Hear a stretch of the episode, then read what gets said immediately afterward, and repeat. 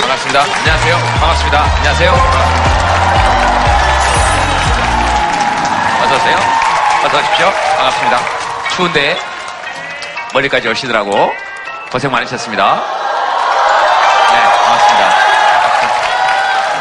여기 들어오기 전에 밖에 기다리고 있는데 어디 있어요? 어떤 여고생 한 명이 화장실에 나오다가 저를 보더니 어허 어 그러더니 아무 말도 안 하고 그냥 들어갔어요.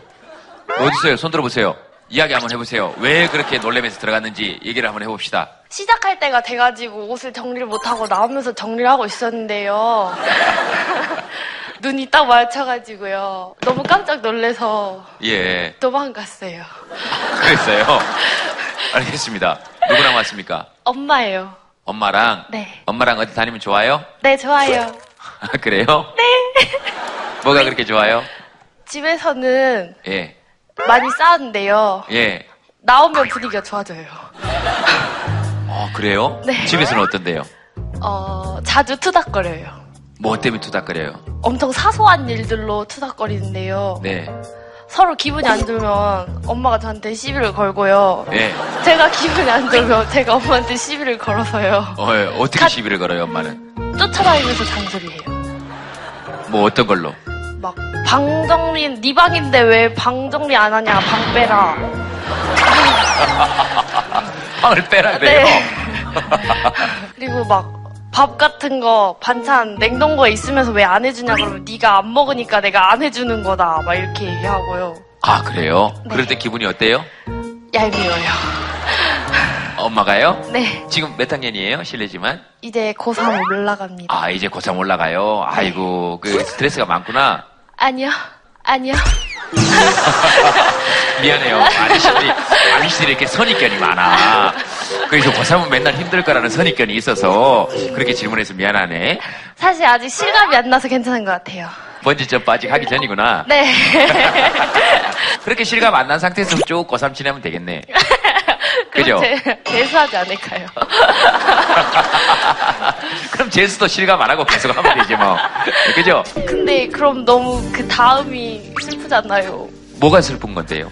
일단 대학을 가지 못하면 예. 재수를 할 것이고요. 예. 재수를 하면 3천만 원을 말아먹을 거고요. 3천만 원은 어디 누구한테서 들은 얘기입니까? 그냥 주위에서 원래 재수를 하면 왜 막 중소형 세단이 한 대라고. 그리고 나면 재수해서 대학 잘 간 건 정말 TV에 나오 공부의 왕도에 나오는 사람들의 얘기라고 생각을 하고요. 아마 그냥 조그마한 회사에 들어가서 결혼을 하고 아이를 낳고 집안일을 하면서 지내게 되는 건 너무 마음이 아파요. 아, 그건 좀 슬픈 일일까? 네. 어. 그냥 조그마한 회사에 들어가서 결혼을 하고 아이를 낳고 집안일을 하면서 지내게 되는 건 너무 마음이 아파요. 다 요즘 그렇게 얘기를 하니까 조그마한 회사를 다니면서 아이를 낳고 키우고 이런 거는 별거 아닌 일로 치부해버리니까, 그죠? 제가 아는 어떤 사람도 자기는 고등학교 졸업 못하고 공장을 다니면서 생활하면서 지금 식당에서 일을 하는데 자기 살아온 인생이 얼굴에 드러날까봐 두렵다 그러면서 제가 우는 걸 봤거든요. 앞만 들어봐도 되게 자랑스러운 것 같은데 동생 보살피면서 자기 인생을 치열하게 살고 아들도 키워서 군대 보내고 자기 남동생하고 술 한잔 먹으면서 그렇게 얘기할 수 있을 정도면 괜찮은 인생 아닌가 그랬더니 되게 많이 울더라고요. 근데 평범한 일상들을 너무 우리가 함부로 대하고 있는 건 아닌가 그런 생각은 가끔씩 좀 들어요. 엄마, 엄마 마이크 한번 잡아보시겠습니까? 말씀하시기 싫으신가 봐요? 하지 말까요? 네? 아빠한테 거짓말 치고 나서 카메라 잡고 나왔어요. 아빠한테 거짓말 치고 나왔어요? 뭐라고 거짓말 치고 나왔대요? 학부형 엄마들 모임 나왔어요. 예, 학부형들 손 한번 들어보세요. 학부형들. 네, 손 내리세요. 모임 맞네요, 뭐. 이 정도 모였으면 거의 다 모임이지, 뭐. 어, 학부형 모임. 어, 알겠습니다. 학부형으로서 드는 느낌이 있으시다면, 갈수록 태산인 것 같아요. 끝이 없는 것 같고 애가 어렸을 때는 뭐 네. 대학만 보내면 이제 다 끝날 것 같은데 요새는 대학을 뭐 8년도 다닌다 그러더라고요. 예. 죄송합니다. 제가 대학을 11년 다녔거든요. 전문대학교를요. 마땅히 직업을 못 찾아서 전과를 네. 한다던가 대학을 두 번 다닌다던가 네. 이런다고 해서 조금 걱정스러워요. 그냥 빨리빨리 자기 길을 찾았으면 좋겠어요. 그래요. 어, 어머님은 어떻게 본인 길을 찾으셨습니까? 저는 그냥 결혼하는 걸로.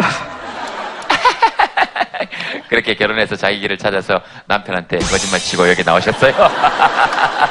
나중까지 내리시고. 또 그런, 그런 재미죠, 뭐. 학부형 모임에 오셨다 그랬, 그랬으 니까 학부형으로서 누가 얘기해보고 싶으신 분 계시면, 예, 여기, 여기 한번 하실까요? 안녕하세요. 저 서울 사는 김상기라고 합니다. 네. 상기 씨 말씀하시는 도중에 죄송하지만, 예. 어, 상기 씨 말씀하실 때, 어, 앞에 우리 아버님 이마가 보이신다고, 어, 옆에 어머님께서 이마 치우라고,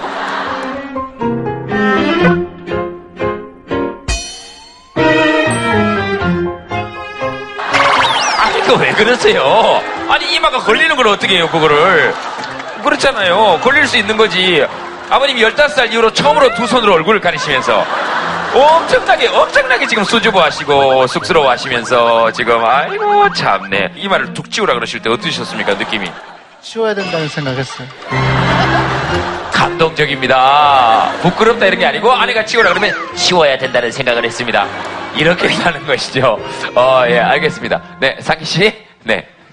전 고등학교 때부터 운동하면서 굉장히 좀 방탕된 생활을 좀 많이 하다 보니까 대학도 좀 포기하게 됐고 네. 고등학교도 좀 일찍 좀 나오게 됐고 이렇게 됐어요. 그런데 예. 이제 그러면서 군대 갔다 오고 나서 21살 때부터 제가 매니저 일을 했었어요.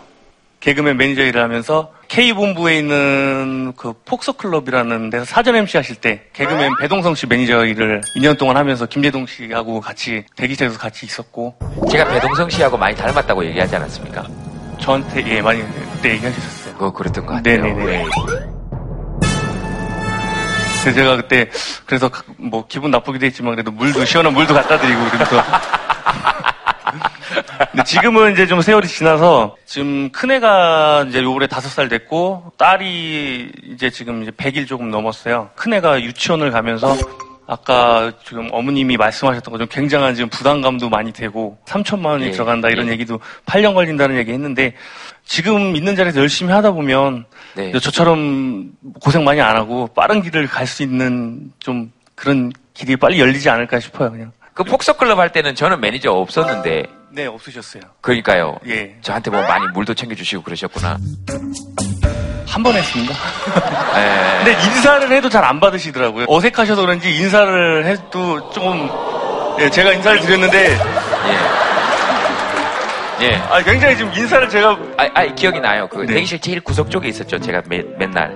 오른쪽 이 계단 입구 입구 들어오는 그러니까 쪽에 입구 쪽에. 짐 싸져 있는 예, 쪽에 예, 짐 싸져 있는데 예, 짐하고 예, 같이 예, 이렇게. 예. 어, 제가 톡투에서도 몇 번 말씀드렸지만 제 고등학교 때 별명이 버섯이었습니다. 다른 사람하고 눈 마주치지 않고 늘 응달에 가만히 혼자 앉아 있다 그래서 가방을 이렇게 안고 전부 다 이렇게 개그맨 선배분들이 이렇게 너 뭐야? 그러면 이렇게 짐, 짐 옆에 이렇게 앉아 있다가 바람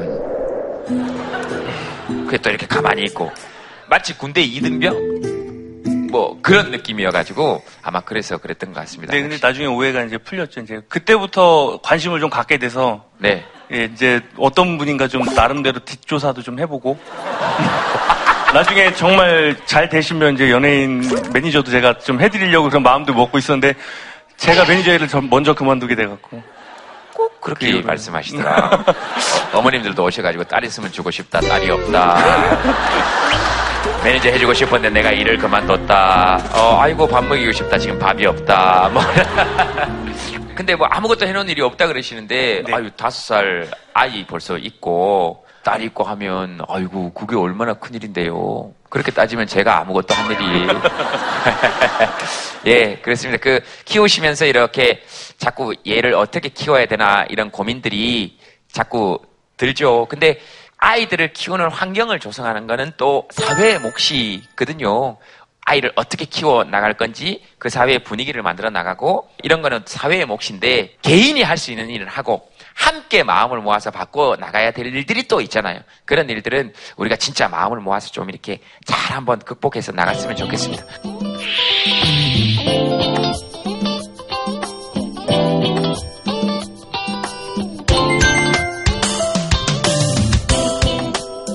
학교에서 받은 스트레스를 엄마 아빠한테 다 풀어요. 대학 떨어졌는데 뭐 하러 다니는 거냐고. 고3한테는 제 대학이 다잖아요.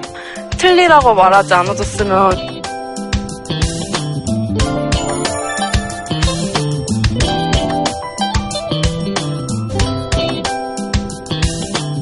또 뭐 어떤 얘기든 좋습니다. 하시고 싶은 얘기 있으십니까? 예. 네, 지금 이제 4년째 만난 여자친구가 있거든요. 예. 저희가 연애 생활을 시작하면서부터 제가 이제 수험 생활을 했었거든요. 그게 당연히 이제 붙을 줄 알았는데 그게 계속 떨어진 거예요. 네. 그래서 이제 막 이런 연애 생활이 너무 지속되다 보니까 저희가 이제 작년 12월 달에 굉장히 격해졌었거든요. 네. 그래가지고 이제 아, 죄송합니다. 아, 괜찮아요, 괜찮아요. 네. 절에서 스님 만났다 이렇게 생각하고 이야기하세요. 제가 자존감도 완전히 바닥이었고 부정적인 생각이 막 계속 되니까 막 걷잡을 수가 없더라고 그다음부터는. 그래가지고 뭐 그때는 왜 그랬는지 모르, 모르겠는데 그 마포대교를 가려고 이제 지하철을 갔었거든요 탔었거든요.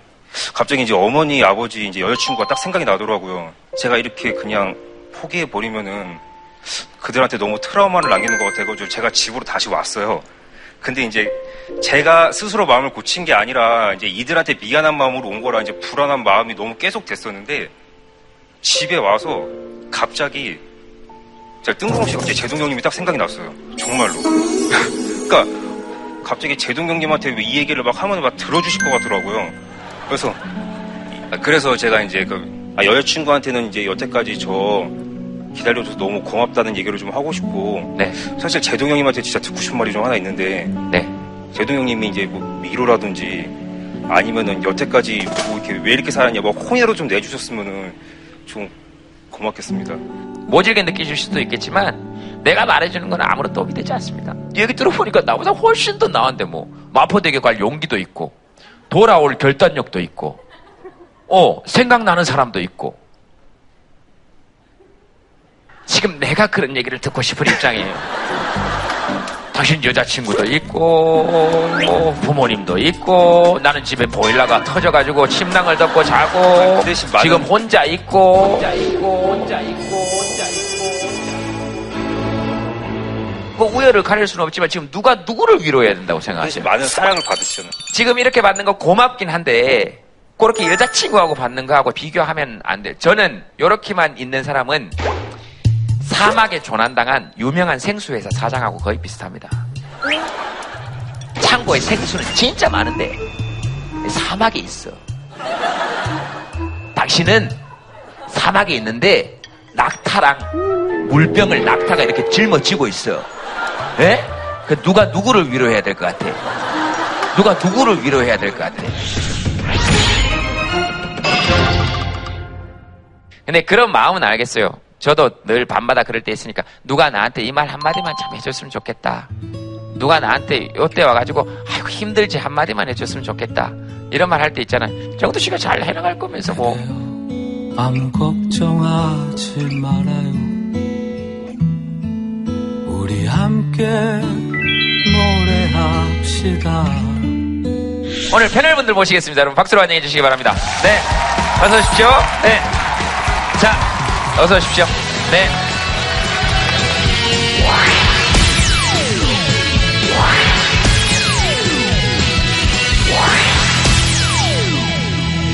네, 여러분 안녕하세요. 저 학생들에겐 수능을, 성인에게는 인문학을 강의하고 있는 대한민국 최고 강사 추승입니다. 반갑습니다. 네. 이발하셨네, 선생님? 방금 전에 하고 왔습니다. 그러니까요. 어, 엄청, 엄청 뭐라 그러지? 호- 화사? 화사? 깔끔? 뭐. 감사합니다. 예, 예, 그렇습니다. 선생님, 네. 미장원 다녀오셨습니까? 네. 네. 그러니까. 매직 파마 했습니다. 매직 스트레이트라고 해가지고요. 이렇게 다 피는 거예요, 머리를. 아, 완전히 쫙? 네, 쫙 쫙. 근데 오랜만에 한 1년 만에 갔는데 머리카락이 가늘어졌다고 예. 이제 늙는 거라고 하시더라고요. 너무 슬펐습니다. 저는 미장원에 안 가도 사람들이 저를 보면서 죽는 거라고 얘기하는데. 근데 파마 얘기가 나왔었는데 우리나라의 파마 유래가 그 예, 이런 거 참 재밌어요. 네. 파마의 유래에 엄앵란 씨가 들어가요. 예. 방송에서 이제 계시다가 급히 머리를 말기 위해서 네. 머리를 이제 쭉 피시면서 그 연예인에서 이제 파마 유행을 이끌게 되는 게 이제 엄앵란 씨가 이제 또 그 안에 또 있죠. 예. 그런 거 어떻게 그렇게 다 아십니까? 학생들 가리킬 때 문화 접변이라는 걸 가리킬 때 사용하는 이, 야기예요 문화 접변? 말 그대로 문화가 다른 문화를 갖다 접해서 변해나가는 과정을 문화 접변이라고 어, 어. 표현하는 거고요. 사람이 갖고 오면은 이제 직접 전파라고 그러고 매체를 통해서 들어오게 되면 또 간접 전파라고 그러고 뭐 이런 것들을 이제 강의할 때 이제 사용하는 거죠. 아, 그, 그러면 만약에 문익점 아저씨가 목화를 가지고 네. 온 것은 그건 직접 전파로 봐야 되는 거. 도둑질이죠. 그래도 뭐 우리 쪽에서 보면은 그게 뭐 이렇게 붓뚜껑에 요거 하나 정도 담아온 거니까. 그렇죠. 예, 예, 그, 그 정도로 합시다. 예, 예. 예. 그러니까 면화 들어오는 과정이 그게 200년이 걸릴 차이가 나는 거예요. 중국하고. 그러니까 그 당시에 면화를 갖고 온다는 게 얼마나 대단한 일이었냐면 중국을 가면 다 면화 옷을 입는 걸 아는 거예요. 왜냐하면 100년 차이가 넘어갔기 때문에. 근데 우리나라 사람은 못 입고 있는 거죠. 그러니까 쉬운 일이 아니었던 거예요. 이게 반도체로 치면 미국에선 반도체 쓰고 있는데 우리가 못 쓴 차이를 100년이 있다고 생각해 보세요. 그 차이가 났던 건데 가서 갖고 오게 되는 거니까요. 아, 네. 그러니까 어쨌든 그것도 오늘 주제 만남의 일종이겠네요. 문익점 아저씨가 그렇죠. 그 예. 저는 우리나라의 미니 스커트가 처음 들어오게 된 게 그 윤복희 선생님. 예, 그래서 마- 마- 맞죠, 선생님? 제가 들은 그게 게. 이제 대표적으로 잘못 알려진 아, 사례. 그렇습니까? 아, 이- 이래서 또 하나 배웁니다. 아, 이게 잘못 알려졌어요? 윤복희 씨를 통해서 들어왔다라고 얘기를 하고 있는데요. 네네네. 이제 실제로는 그렇지 않다라고 는 나오죠. 그러니까 그 전에 들어왔는데 대중에게 굉장히 확 전파된 거는 윤복희 씨 때문이다라는. 그, 것도 정확하진 않고요. 아, 그래요? 아, 괜찮아요, 사실대로. 말을 해야 돼요. 그럼요. 모르는 건 물어보는 거죠. 이제 뭐. 윤복희 예. 씨가 들어와서 확 뜬 게 아니라 매체가 만들어낸 거죠. 아하. 아하. 예, 그러니까 이게 쉽게 표현하면은 우리가 생각하는 많은 전통들이 실제로 있었던 게 아니라 만들어내는 거거든요. 가장 대표적인 전통이 이제 스카틀랜드를 가게 되면 백파이프를 물잖아요. 그럼 이게 굉장히 스카틀랜드에서 되게 오래된 전통이라고 생각하는데 실제로는 그러지 않았다는 거죠. 왜냐하면 스카틀랜드가 잉글랜드하고 격차를 벌이게 되면서 독특한 문화를 갖고 있는 사람이란 걸 보여주고 싶은 거예요. 근데 그게 뭐가 있을까라고 하다가 찾아내는 거죠. 근데 그 찾아냈던 대표적인 게 바로 백파이프거든요. 이제 윤복희 씨가 미니스카트에 입게 되면서부터 들어왔다라는 것도 하나의 그런 만들어진 신화일 수가 있는 거죠. 언제 들어왔습니까? 미니스커트는? 아마 60년대 아니겠습니까? 아하. 70년대쯤? 문화가 접변이 일어나서 그렇죠. 직접 전파를 통해서 그렇죠. 참 좋은 학생 아닙니까? 참. 아주 우수한 학생이죠. 네, 네, 네. 그러니까 보면 이제 학생들 가르칠 때도 이런 학생들이 되게 많아요. 그러니까 실력은 없는데 이해력은 높은 듯이 그러니까 강의를 하다 보면은 굉장히 재밌죠. 왜냐면은 고개도 연신 끄덕이고 뭐 말하는 거 보면 다 알 것 같은데 그 가서 체크를 해보면 어이없는 결과가 나오는 경우가 많죠. 전형적인 스타일이 뭐 아니시겠지만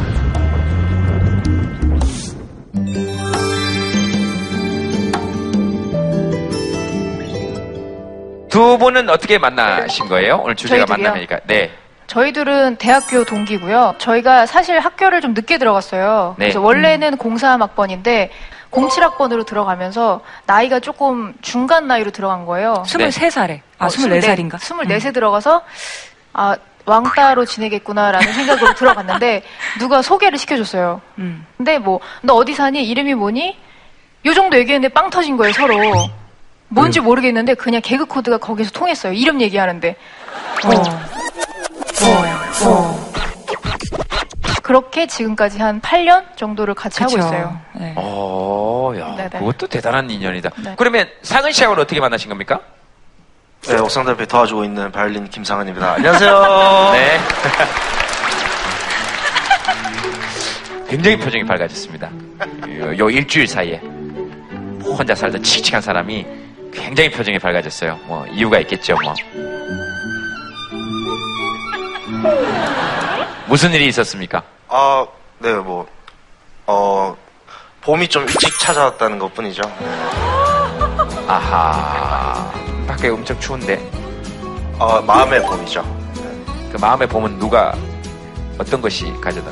그분이, 네. 어, 이건 이렇게 얘기해야 되나 모르겠습니다. 이미 다 했어요 지금. 그런가요? 네. 다 했어요. 저는 옥상달빛을, 옥상달빛 사무실에서 만났어요. 이야기 딴 데로 돌리지 마시고요. 알겠습니다. 저 봄을 가져다 준 그분에게 간단한 바이올린 연주 하나. 예. 어, 어.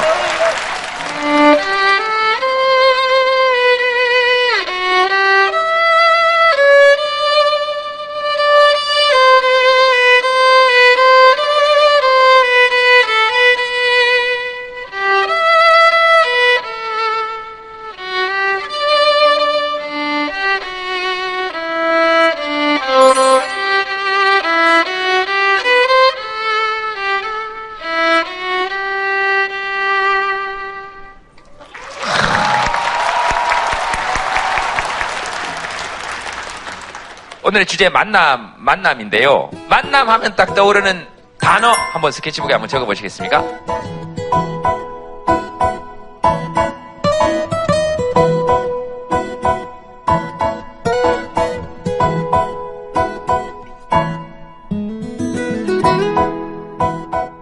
첫인상, 아, 휴가, 스파크, 잉태. 마이크 한번 들어봅시다. 자, 잉태. 만남하면 떠오르는 게 왜 잉태입니까? 모든 만남이 있으려면 우선 엄, 엄마가 애를 낳아야 되니까. 생명이, 생명력이 있어야 되니까. 그럼 왜 그렇게 웃어요? 생명력이라는 말에? 아니, 그냥 지금 제가 왜 이런 말을 하고 있나, 왜 마이크를 잡고 있나. 참 좋은 말이죠. 생명이 먼저 탄생해야 만남의 전제 조건인 거죠. 우리가 서로를 알아볼 수 있어야, 어, 생명이 있어야 만남이 있다. 그거는, 어, 뭐 굉장히 좋습니다. 오늘은 빅데이터 이런 거 없습니까? 네, 잔뜩 있어요. 아, 잔뜩 있습니까? 이게 관심이 엄청 많은 주제여가지고. 아, 그래요? 데이터가 굉장히 많아요, 지금. 네. 운명이 맞아요. 우리는 그걸 이제 꿈꾸고 있고, 그래서 영화를 보면 대부분 다 예측하지 않은 만남들에 대해서 큰 가치를 부여합니다. 지나가다가 소리를 딱 떨어뜨렸는데 주술라고 그랬는데 손끝이 닿아가지고 그런 얘기 있지 않습니까? 예, 이런, 이런 거죠. 영화에서는 툭 떨어뜨리면 손 이렇게 있다가 어?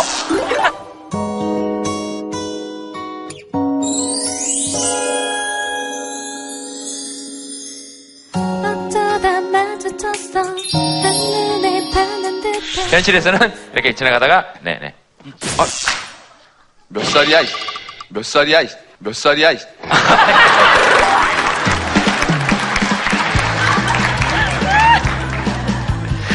예, 뭐 이런 있는 거죠. 현실에서는 보통 이렇게 되죠. 예, 이렇게 되는 거죠. 만남에 대한 연관어를 저희가 200개를 3년치를 봤어요. 그랬더니 네 가지 정도로 분류가 되는데 첫 번째는 이제 특별한 날, 두 번째 일상적인 만남, 네. 세 번째는 이제 취미 활동 같은 거 같이 하는 사람들, 마지막에 이제 의도된 기회, 일종의 기획이죠 기획. 한국 사람들은 누군가 소개하는 것들을 좀 덜 그 부끄러워 하거든요. 중간에 꼭 누군가 있어야 돼요. 방, 그쵸. 방자나 향단이가 있어야지.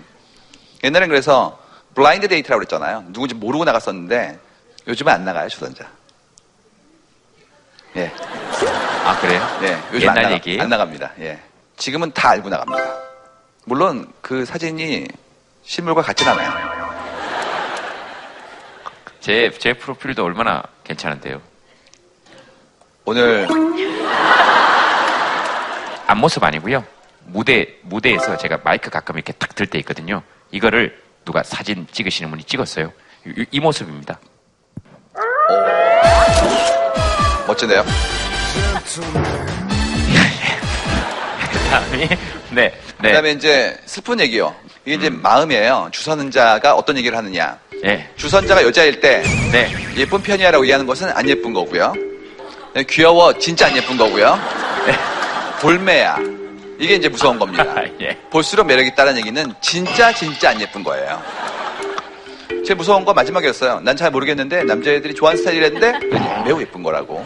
네. 어, 여자가 보시는 거랑 남자분들이 보는 거랑 조금 이렇게 다른 다른 다른 건가 봐요. 농담 같은 얘기입니다. 인터넷에서? 도- 돌아다니는 짤이에요. 주선자 남자일 때 내가 진짜 좋아하는 형이야. 술 잘 사줘. 네. 진짜 진국이야. 새벽에도 나와. 속은 순정파야. 술만 마시면 전 여친 얘기만 해. 울면서. 남자 중에 남자야. 제일 위험한 사람입니다. 마초예요, 마초. 저를 만약에 누구한테 소개팅 시켜준다 어떻게 어떻게 하시겠습니까? 뭐 제동이 뭐 대한민국 최고의 남자라고 소개시켜 주십시오. 속뜻은 어떤 겁니까? 이제 절벽에서 떨어져야지 얼마나 상처가 큰 걸 배우게 되니까요. 낮은 곳에서 떨어져서는 아픔을 모르니까 절벽에서 떨어져 보라는 그런 인생은 만남이고 배움이니까요. 소개팅 언제 하느냐? 3월달이고요. 학기가 바뀌어야 이제 그야말로 사람들이 새로 만나니까 기회가 많은 거고요. 음. 3월달에 이제 막 친구의 목을 졸라서라도 얻어냅니다. 근데 4월달에 깨져요. 그래서 5월달에 패자부활전이 시작하죠. 네. 그래서 벚꽃놀이 할 때 이제 다시 주술이고 하고요. 그 다음에 10월달이 다시 시작하는 피크예요. 이거는 아. 크리스마스라는 무서운 게 있기 때문에 네. 그때 혼자 있고 싶지 않으면 지금부터 준비하는 것들을 봅니다. 연말에 네. 네. 그래서 3월달, 5월달, 10월달 정도가 소개팅의 피크다라는 것을 네. 알수 있게 되었고요. 선거법 이거는 김재동 씨가 딱 맞으시는 것 같아요. 읽어보시면 될 것 같습니다. 제가 보기엔 스타일이 딱 맞아요. 제가요? 네. 소개팅 성공법 일단 분위기 좋은 커피숍에 가 그리고 여성을 벽 쪽에 앉혀 여기부터가 중요해 주문 전 물부터 시켜 그리고 컵에 물을 따르고 따르자마자 여자 얼굴에 뿌리는 거야 여자가 미쳤냐고 난리치면 벌떡 일어나서 그녀에게 가서 귓속말로 속삭이는 거야 닥쳐 꽃에 물 준 거야 이거 만약에 이렇게 캡처해가지고 정말 내가 말한 걸로 만약에 떠돌아다니게만 해요. 그럼 난 정말 한국에서 연예인 생활 끝나. 연예인뿐만 아니고 난 한국에서 못 살아요. 꽃에 물 같은 뭐, 어, 뭐 저걸 왜 나보고 저걸 왜 나보고 읽- 읽으라 그래요? 멋있잖아요. 정말 진짜 진짜 네, 정말 진짜 아이고 네. 반대 케이스는 드라마에 종종 나와요. 뺨을 맞은 실장님이 이렇게 나한테 대한 건 네가 처음이야라는 얘기는 비슷하게 많이 나옵니다. 이런 부분에 대해서도 혹시 뭐 사회과학적으로 뭐 80년대, 90년대와 지금의 드라마가 남자와 여자의 만남이 완전히 다르죠. 그러니까 우리 80년대, 90년대 때를 딱 봤을 때에는 그때는 남성 주인공들이 주로 어떤 사람인가 한번 생각해 보세요. 그때 남성 주인공들은 평범하지만 대단히 열심히 노력을 하는 사람입니다. 근데 이제 상대방 여자 파트너는 재벌 딸이죠. 예, 재벌 딸이고 그 아버지는 당연히 그 만남을 반대하죠. 남자는 스스로의 노력을 통해서 극복을 해내고 아버지를 결국 설득하고 그 여자와 만나나가는 과정을 갖다가 겪게 되는 거죠. 그러다 이제 2000년대로 넘어오게 되면 이제 그게 완전히 역전이 되죠. 이제는 여자가 평범하죠. 그리고 만나는 남자는 재벌인데 엄청 잘생겼어요. 자, 근데 보세요. 80년대, 90년대 때는 어떤 노력을 통해서 신분 상승이 존재했고 그것을 향해서 도전해 나가는 것들이 드라마될 수 있었던 분위기가 존재했다는 건데 지금은 그런 분위기가 많이 없어진 거죠. 오로지 그거는 꿈으로 통해서 형상화되는 존재가 되는 거죠. 그러다 이제 지금은 어떻게 되느냐면 1년, 2년 전부터 뭐가 되느냐면 그 구도 자체가 무너집니다. 더 놀라운 구도가 생기죠. 뭐가 되느냐? 엄마가 있는데 그 엄마가 자기의 의붓 아들과 자기 친딸을 결혼시키고 그날 파토를 내는데 그 딸의 아버지는 뭐 어쩌 놀라운 일이 벌어지는 거죠. 너무 좋아하시는 거 엄청 아니에요? 재밌게 보셨구나. 예. 저는 엄청 보는 엄청 순간 재밌게 보셨네. 그거는 눈을 뗄 수가 없죠. 그 다음이 너무너무 기대가 되기 때문에 그러니까 이제 뭐 공식이고 뭐고 없는 거예요. 이제 드라마가 이제. 선생님 드라마 많이 보시나 봐요. 아니요, 아니요, 아니요. 아, 네, 말씀하신 것처럼 재벌이 나오다가 이제는 외계인이 나오잖아요. 네. 그러니까 지구의 재벌로는 소용없고 전 우주적인 형태의 재벌이 나와야 되는 거죠. 예. 그래서 액터만 한다고 되는 건 아니에요. 빠른 결정이죠. 잘 잤어요? 좋은 분 만나세요. 아, 근데 꼭 저 눈치 없는 사람은 저기다 답장을 또 답니다. 당신이 좋은 분인데요. 이런 얘기들은 이 게스트 분하고 얘기를 나눠도 좋을 것 같아서 아니 같이 함께 하면서 네네. 얘기를 합시다. 오늘 게스트 모시겠습니다, 여러분. 박수로 환영해 주시기 바랍니다. 어서 오세요. 박수 부탁드리겠습니다. 네, 어서 오세요. 네. 네. 어서 오세요.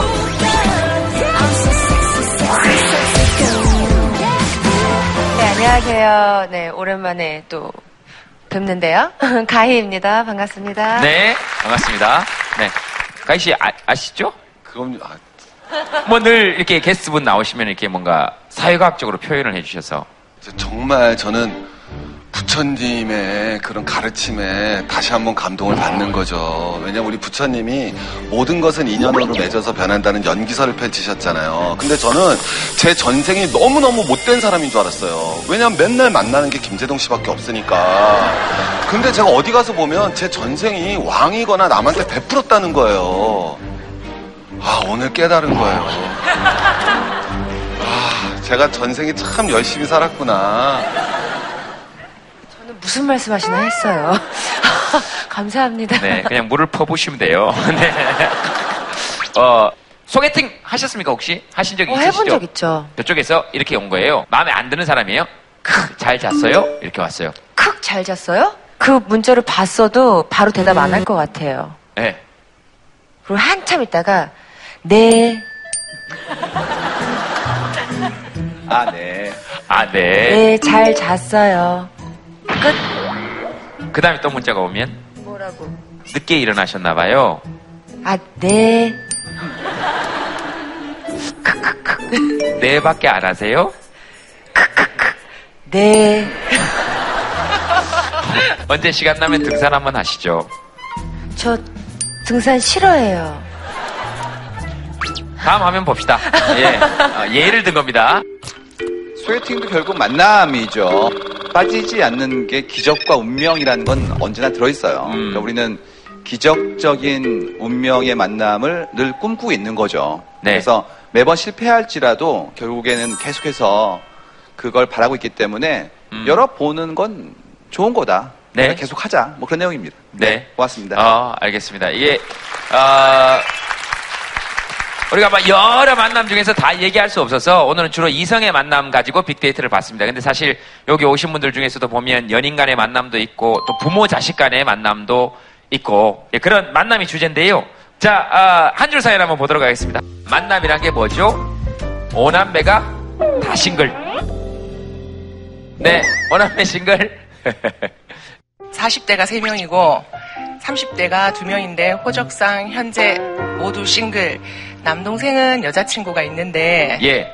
그럼 가족에서 파내야죠. 호적을 파야 됩니다. 네. 예. 저희 여자 형제들은 그야말로 다 싱글이고요. 저희는 근데 혼자 있는 게 딱히 불편하거나 결혼을 굉장히 하고 싶다라는 예. 생각을 저희 자매들은 크게 하지 않고 있거든요. 근데 다만 저희 아버지가 3년 전에 칠순이셨고 네. 어머니가 내년에 칠순이세요. 네. 식사하는 자리에서 저희는 뭐 주말마다 밥을 다 가족이 같이 먹습니다. 예. 어, 네. 왜 싱글인지 한 가지 이유는 밝혀졌습니다.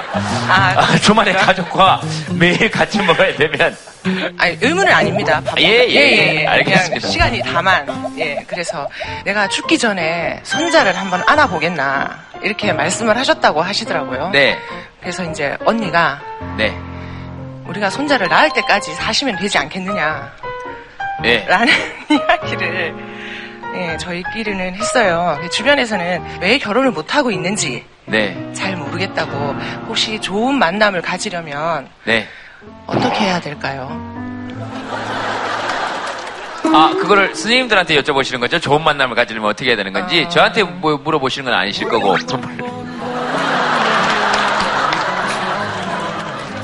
자, 얼마 전 좋은 만남을 가지신 저희 상은 씨께서 저는 이런 얘기 할 자격은 없으니까 예.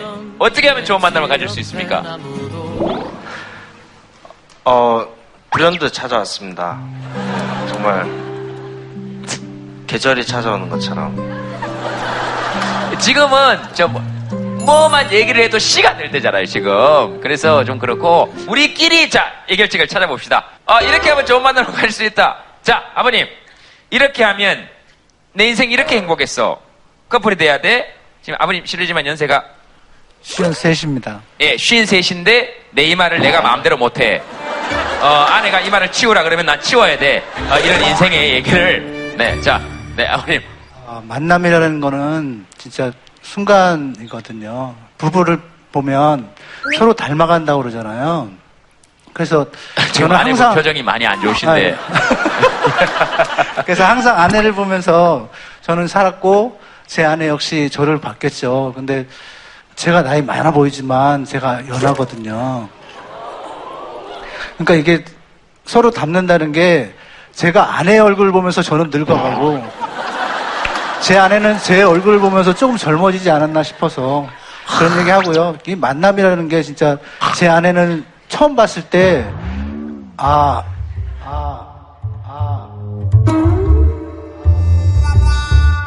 그냥 그랬어요, 그냥.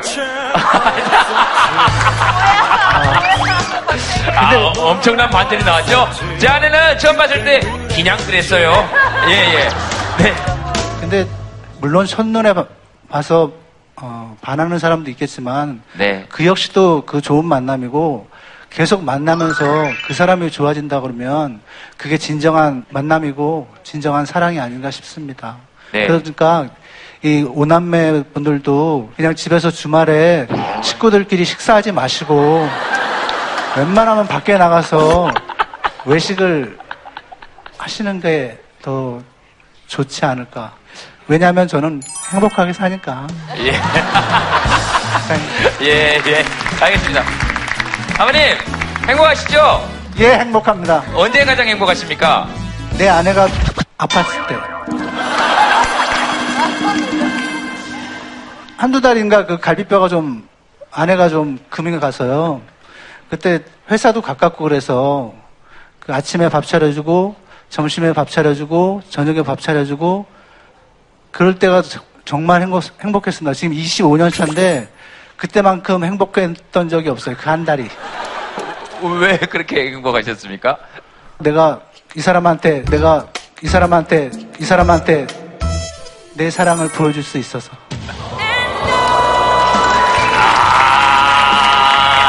뭐, 아주 뭐. 그러니까, 아주 아버님께서 이게, 이게 잘 되시죠? 그러니까 너무 손발이 오그라든다 싶을 때쯤에 한번 반전을 탁 주시고, 마무리 질문만 하나 드리겠습니다. 아주 보편적이고, 아주 손발이 오그라드는 질문이라 예능에서는 거의 사라져가고 있는 질문입니다만, 뭐 또 이 정도 부부시니까 한번 여쭤보도록 하겠습니다. 다음 세상에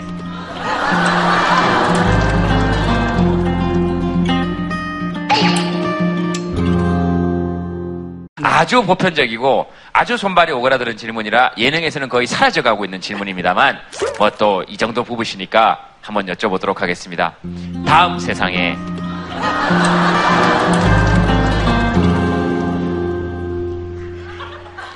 결혼하지 못할 것 같아요. 나보다 더 좋은 사람 만나야 하니까.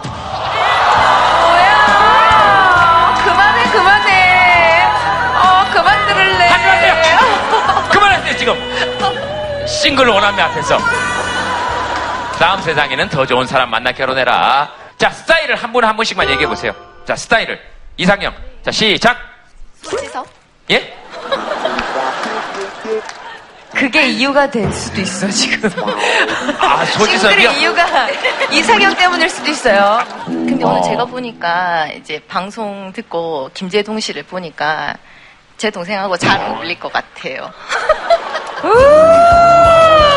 사겨라. 네. 사겨라. 아닙니다. 감사합니다. 네? 감사합니다. 아 지금 됐다라고 신호를 주신 거예요? 여기 방청객분들한테. 아, 네네 네. 알겠습니다. 가희 씨는 어떻습니까? 어떻게 하면 좀 좋은 만남을 가질 수 있을까요? 저도 좀 알려주세요. 죄송합니다. 참, 네. 예. 근데 한 가지는 확실한 것 같아요. 예. 그러니까 뭔가 어떤 누군가에게 관심을 받고 호기심을 사려는 노력보다 자기 자신을 좀 더 사랑하고 자기 자신을 가꿀 줄 알면 그런 인연들이 찾아오는 것 같아요. 예, 맞아요. 어, 그런, 그런 것 같아요. 최선생님, 이런 것도 뭐 분석이 가능합니까? 조선시대 때 보면 그 성종 같은 왕은 뭘 하냐면요. 만 25세 넘은 노처녀를 갖다가 전수조사를 해요. 노처녀, 노총각을 전수조사한 다음에 네. 그 사람들이 결혼 못한 원인이 그 부의 문제가 있을 때 쌀과 그 다음에 뭐 콩 같은 걸 나눠줘서 결혼을 갖다 장려하는 정책을 씁니다. 근데 이런 정책하고 정반대되는 정책이 쉽게 얘기하면 싱글세 같은 정책이죠. 대표적으로 이제 결혼을 안 하면 세금을 내는 거. 실제로 서유럽에선 그런 정책들이 많았거든요. 네. 17세기 캐나다 같은 데가 제일 대표적인 국가고. 근데 이게 뭐가 제일 문제냐면 이런 결혼 못하는 사람들한테 국가가 부정적 유인을 던져줄 것이냐, 긍정적 유인을 던져줄 것이냐가 굉장히 중요한 거죠. 내가 잘못이 아니고 구조적인 요인에 의해서 내가 이렇게 됐는데 그것에 대한 책임을 갖다가 부정 요인을 던져주면 사람은 그때 제일 분노하거든요. 예, 알겠습니다. 연애를 잘 못하는 건 모르겠지만 너무 사랑하는데 열심히 일해도 희망이 안 보이고 도저히 결혼할 만한 여건이 안 된다면 그 구조적 요인을 한번 생각을 해봐야 되는 것이겠죠.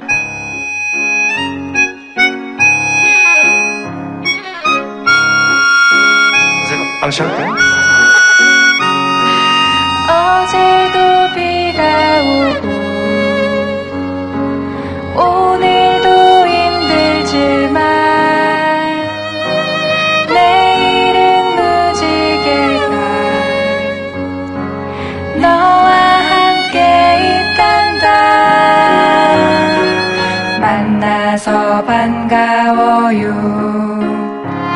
엉샹대 엉샹대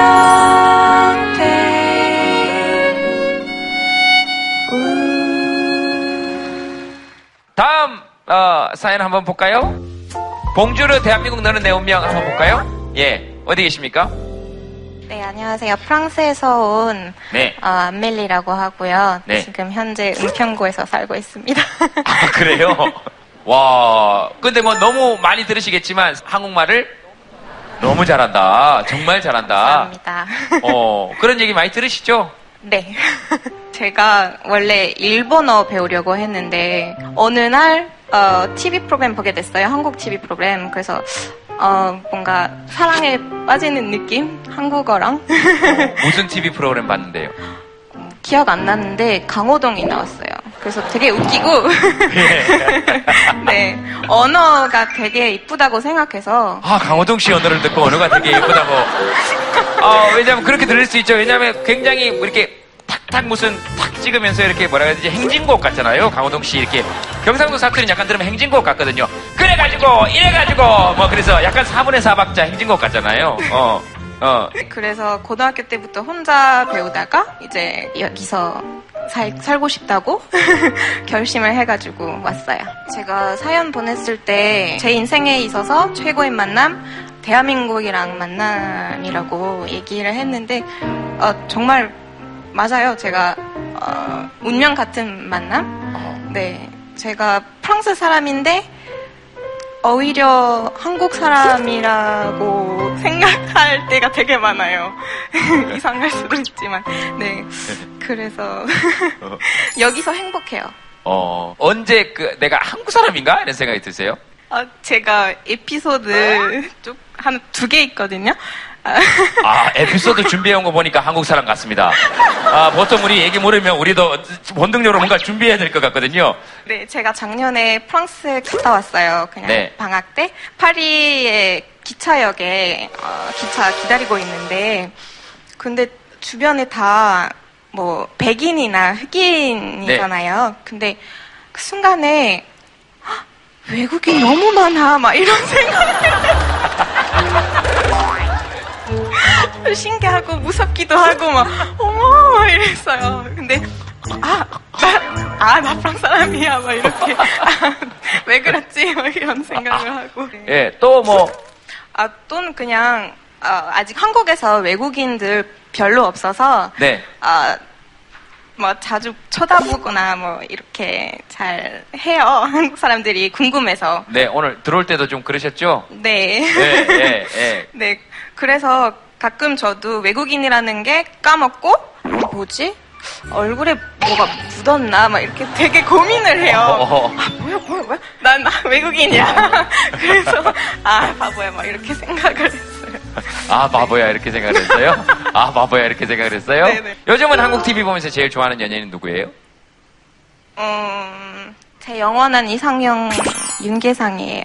아, 그래요? 네. 아직 한국 사람이 덜 된 거예요. 한국 괜- 사람은 보통 이렇게 내가 물으면, 아, 김재동 씨요? 이렇게 얘기하면서. 아, 근데 슬슬- 그런 네. 말을 하려고 했어요. 제가 최면치레사? 괜찮으시면 저랑 결혼, 괜찮으시면 저랑 결혼. 영원한 이상형은 윤계상 씨고, 뭐 그건 뭐 이상형이니까 뭐 예. 항상 뭐 꿈 깨야 되죠. 저쪽은 꿈 깨고, 네. 현실로 돌아왔어요. 네. 미안해요. 약혼자가 있어서요. 예. 자, 자, 오늘 아주, 오늘 아주 난리다, 난리야, 아주. 아이고, 막 던지는구나, 오늘 다. 그래요, 알았어요. 자, 청혼을 냈으면 청혼을 한 이유를 밝히셔야죠. 되게 네, 말씀 잘 하시고 네. 그냥 그냥 그냥 좋을 것 같아요. 근데 문제는 그 나이 차이가 조금 있어서 제가 좀 활발한 사람이에요. 그 잉태? 잉태?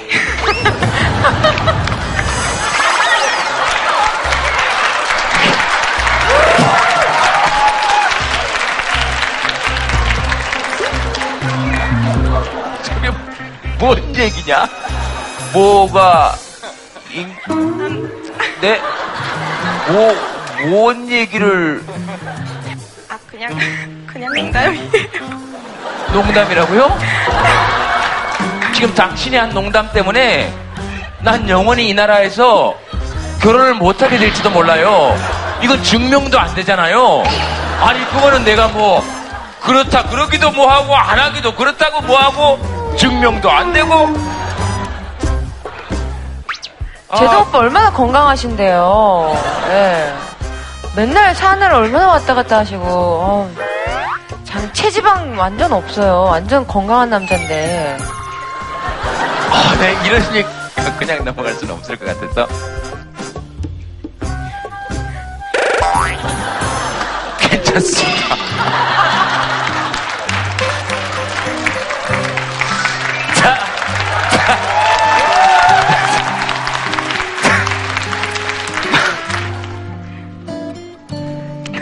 해줘봐요. 괜찮겠죠, 뭐.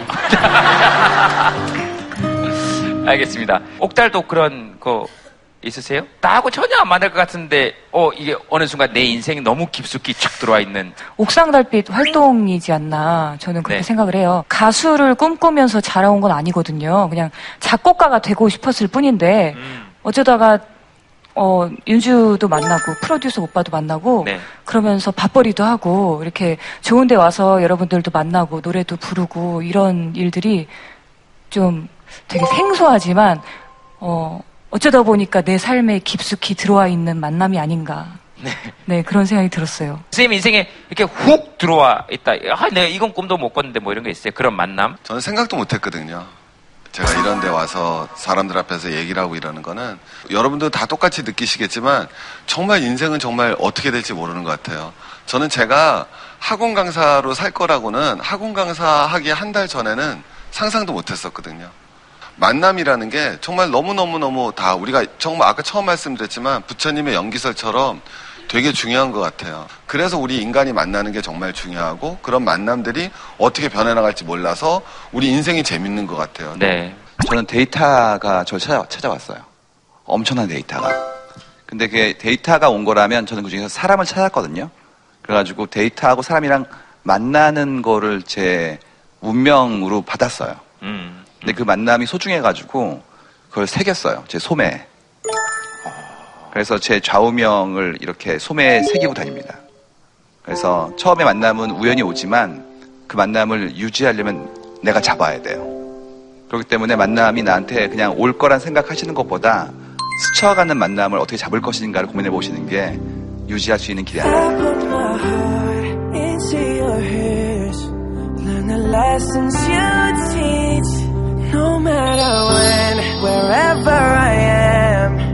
그 다음에 가희 씨가 한번, 네, 한번 골라주시죠. 퇴직 후 깜깜한 내 앞길에 빛이 돼준 만남. 예, 어디 계십니까? 네, 저는 음, 55세 퇴직을 하고 한 1년간을 쉬었어요. 놀았어요. 근데 아침에 일어나서 한 10시 되면 오후에 할 일이 없어요. 오늘은 가서 뭐를 하지? 오늘은 어떻게 하루를 보내지?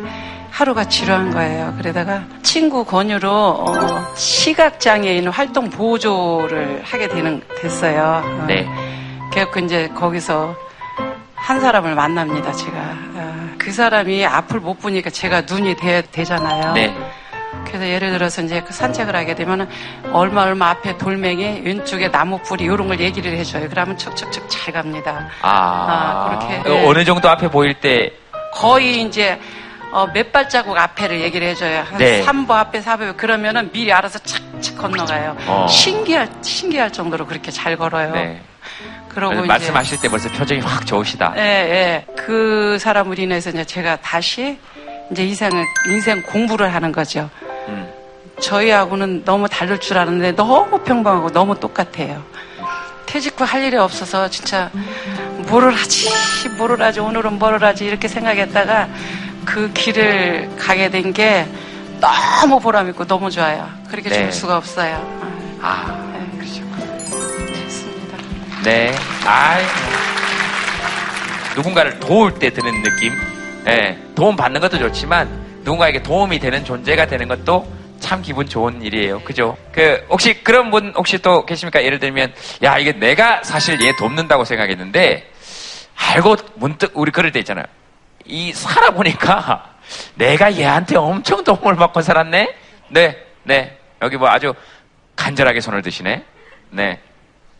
네, 저는 울산에서 온 이제 새 아이 엄마고요. 아까 말씀하신 게 너무 공감이 돼가지고 저는 지금 장애를 가진 아이를 키우고 있는 입장이거든요. 평범한 아이를 만날 수도 있지만 그 평범하지 않은 아이를 만날 수도 있단 말이에요. 저는 네. 그런 특별한 아이를 만나가지고 걷지도 못하고 말도 못하고 아직 기저귀를 차고 있지만 근데도 이 아이가 눈빛으로 말하는 것 같아요. 그러니까 나는 지금 너무 엄마가 있어서 아빠가 있어서 할머니가 있어서 너무 행복해요. 라는 걸 아이가 눈빛으로 말할 때는 진짜 그것만큼 기쁜 게 없는 것 같아요. 아, 이름이 뭐예요? 민서요. 민서? 네. 예. 원래 신랑이랑 같이 오고 싶었는데 제 부득이한 사정으로 신랑이 못 오고 싶- 제 동생이랑 같이 왔어요. 이게 또 동생이 그렇게 얘기하면 동생은 부득이한 사람이 됐잖아요. 아니 아니 네. 원래 셋이 오려고 그랬는데 지금 또 주차장에서 아이들을 또 보고 있어요. 아. 네, 같이 왔는데 동생한테도 너무 고맙고 신랑한테도 너무 고맙고 네. 또 지금 건강하게 잘 커주고 있는 민서한테도 또한 더 감사하고 네 이런 삶을 살고 있어요. 네. 네. 네. 그 민서 덕분에 또 그죠 민서하고 만난 덕분에 이렇게 되게 돈독하고 네, 맞아요. 예, 미- 또 민서 없었으면 또 민서한테 신경 써야 될 시간에 둘이 시간이 나면 싸우고 이렇게 되거든요. 아, 네, 맞아요. 예. 저희 뒤에 마이크 한번 잡아보시겠습니까? 민서 어머님 얘기하시는데 두 분이 너무 우셔가지고 사실 아들이 둘인데 큰 아들이 다운증후군이라는 장애를 갖고 태어났어요. 그래서 처음에는 아기가 태어났었을 때 왜 나한테 내가 무슨 잘못을 했다고 나는 나름대로 열심히 살아왔는데 왜 내가 무슨 잘못을 해서 내가 무슨 죄를 져서 왜 나한테 이런 아이가 그 생각을 처음에는 했어요. 근데 지금은 그게 제일 우리 아들한테 미안한 마음이 내가 왜 그런 생각을 했을까 이 처음 이쁜 아들한테 그 사람들은 그렇게 태어나서 그 나름대로의 삶을 살아가는 거예요. 안 보여도 느낌으로 느낄 수 있어요. 그 느낌을 느낄 수 있으면서 이거는 이런 모양이겠다라는 생각을 하면서 그거에 대한 기쁨을 느낄 수 있을 거예요. 걷지 못하는 사람이면은 걷지 못하는 거에 대해 불편을 느끼겠죠. 그럼 그 사람은 나는 볼 수 있다는 거에 행복을 느끼면 된다고 전 생각하거든요. 또 저도 처음에 제 아들이 이렇게 장애를 갖지 않았으면 저도 같은 시선이었을 거예요. 그래서 저는 사람들이 장애를 가진 사람들을 봤을 때 안쓰럽다, 애처롭다 이렇게 봐주지 않았으면 하는 생각이 들어요. 아, 많이 잘 크고 있구나. 어머, 거둘 수 있네? 그리고 어머, 저렇게라도 말을 하네? 씩씩하다. 건강하게 살아가는구나. 그렇게 이쁘게 봐줬었으면 하는 마음을 갖고 있거든요, 지금은. 민서 엄마한테 뭐 하고 싶은 얘기 있으세요? 사람이 겪어보지 않은 거에서 이렇게 우리가 얘기는 해줄 수 있잖아요. 힘들겠어요. 어떡해요. 라고 얘기는 해주지만 그게 그 사람이 겪어보지 않은 이상 그 마음을 알지 못하거든요. 힘들겠어요. 라는 그게 몇 배가 가중되거든요. 근데 저는 그 마음을 아니까 그냥 얘기를 듣는데 제가 좀 눈물이 많아요. 그래서 저도 아들을 키우면서 울지 말아야지 하면서도 많이 울게 되더라고요. 저처럼 울지 않고 그냥 씩씩하게 잘 키웠으면 좋겠다는 생각이 어, 들어요. 어, 알겠습니다. 그, 그 말씀이 되게, 되게 와닿았어요. 그 힘들겠어요 하는 그 말에 몇십 배다 하는 말이. 그래서 사실 이렇게 서로 알아주는 거죠, 뭐. 알겠습니다. 가희 씨도 그런 사람 있으세요? 뭐, 예를 들면, 내가 도움이 되는 것 같았는데, 알고 보니까, 어, 야, 이건 내가 진짜 오히려 도움이 된, 도움을 받았네? 딱히 한 사람이 떠오르는다기보다 알고 주책. 가희 씨도 그런 사람 있으세요? 뭐, 예를 들면, 내가 도움이 되는 것 같았는데, 알고 보니까, 어, 야, 이건 내가 진짜 오히려 도움이 된, 도움을 받았네? 딱히 한 사람이 떠오르는다기보다 저도 봉사 활동을 가고 싶은 마음이 생겨서 이렇게 모임을 통해서 재활원이라는 곳에 봉사를 가게 됐어요. 처음에는 가까이 갈 수 없을 정도로 막 머리에 철사도 끼고 있고 앞뒤로 막 제대로 걷지 못하고 그런 아이들이 너무나 많이 모여 있는 거예요. 근데 거기서 저희가 한 명씩 아이들 한 명씩 담당해서 이제 씻겨주기도 하고 같이 놀아주기도 하고 그런 시간을 가졌는데 너무 좋아하는 거예요. 그 놀이터에서 그냥 아이고 주책이. 네. 네, 그냥 놀이터에서 같이 유모차 끌어 밀어주고 네. 그냥 거기서 잠깐 바람 쐬는 그 몇 시간이지만 그 아이들이 너무 행복해하고 저희가 떠나는 걸 너무 싫어하고 못 걷는 친구를 내가 밀어줄 수 있다는 것 자체만으로도 너무 감사한 거예요. 살아있다는 자체가 너무 감사하고 제 자신 너무 작아지더라고요. 그런 감사함을 또 그때 느꼈죠. 네. 최진기 쌤은 뭐, 뭐 얘기를 들으시면서 생각나시거나 아니면 뭐 하시고 싶은 얘기가 있으시다거나. 복지국가가 어디든지 좋다라고 얘기하지만 사실 우리는 뭐 아까 말씀드렸지만 그런 증상을 앓는 친구들을 길에서 잘 못 보잖아요. 네, 네. 근데 거기 복지국가라는 국가를 가보면 사실 길에서 굉장히 쉽게 만날 수가 있죠. 네. 그러니까 우리나라도 실제로 이런 장애우분들이 2%가 되니까 전체 인구의 100만 명이 되는 거거든요. 네. 다 아시겠지만 엄청나게 많은 숫자인데 길에서 볼 수가 없죠. 그러니까 제일 중요한 건 그런 분들을 쉽게 길에서 볼 수 있는 사회로 우리가 당연히 빨리 만들어 나가야 되고 만약에 우리가 장애를 갖고 있는 사람으로 태어날지 모르는 상태라면 장애에 대한 모든 배려를 하는 것에 대해서 아무도 방해를 하지 아무도 반대를 하지 못할 거예요. 네. 계약과 합의를 도출해 나가는 과정에 있어서 자기가 사회적 약자가 될 수 있다는 것을 염두에 두고 맺은 계약인가 아닌가에 따라서 그 계약의 정당성이 부여받는 것 같아요. 네. 참 어려워요. 그렇죠. 부모는 애가 어려움에 빠지면 미안해요. 특별히 내가 잘못한 게 아닌데도 불구하고 애가 아프거나 하면 미안하거든요. 네. 근데 불편함을 가지고 살아야 된다는 부분이 있으면 사실 그 불편함이라는 게 세상의 기준이 그와 다르기 때문이잖아요.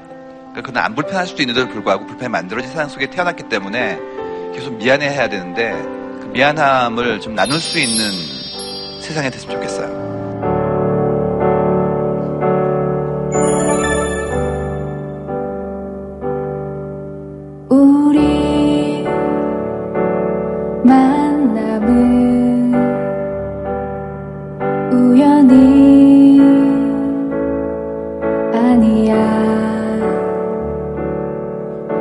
그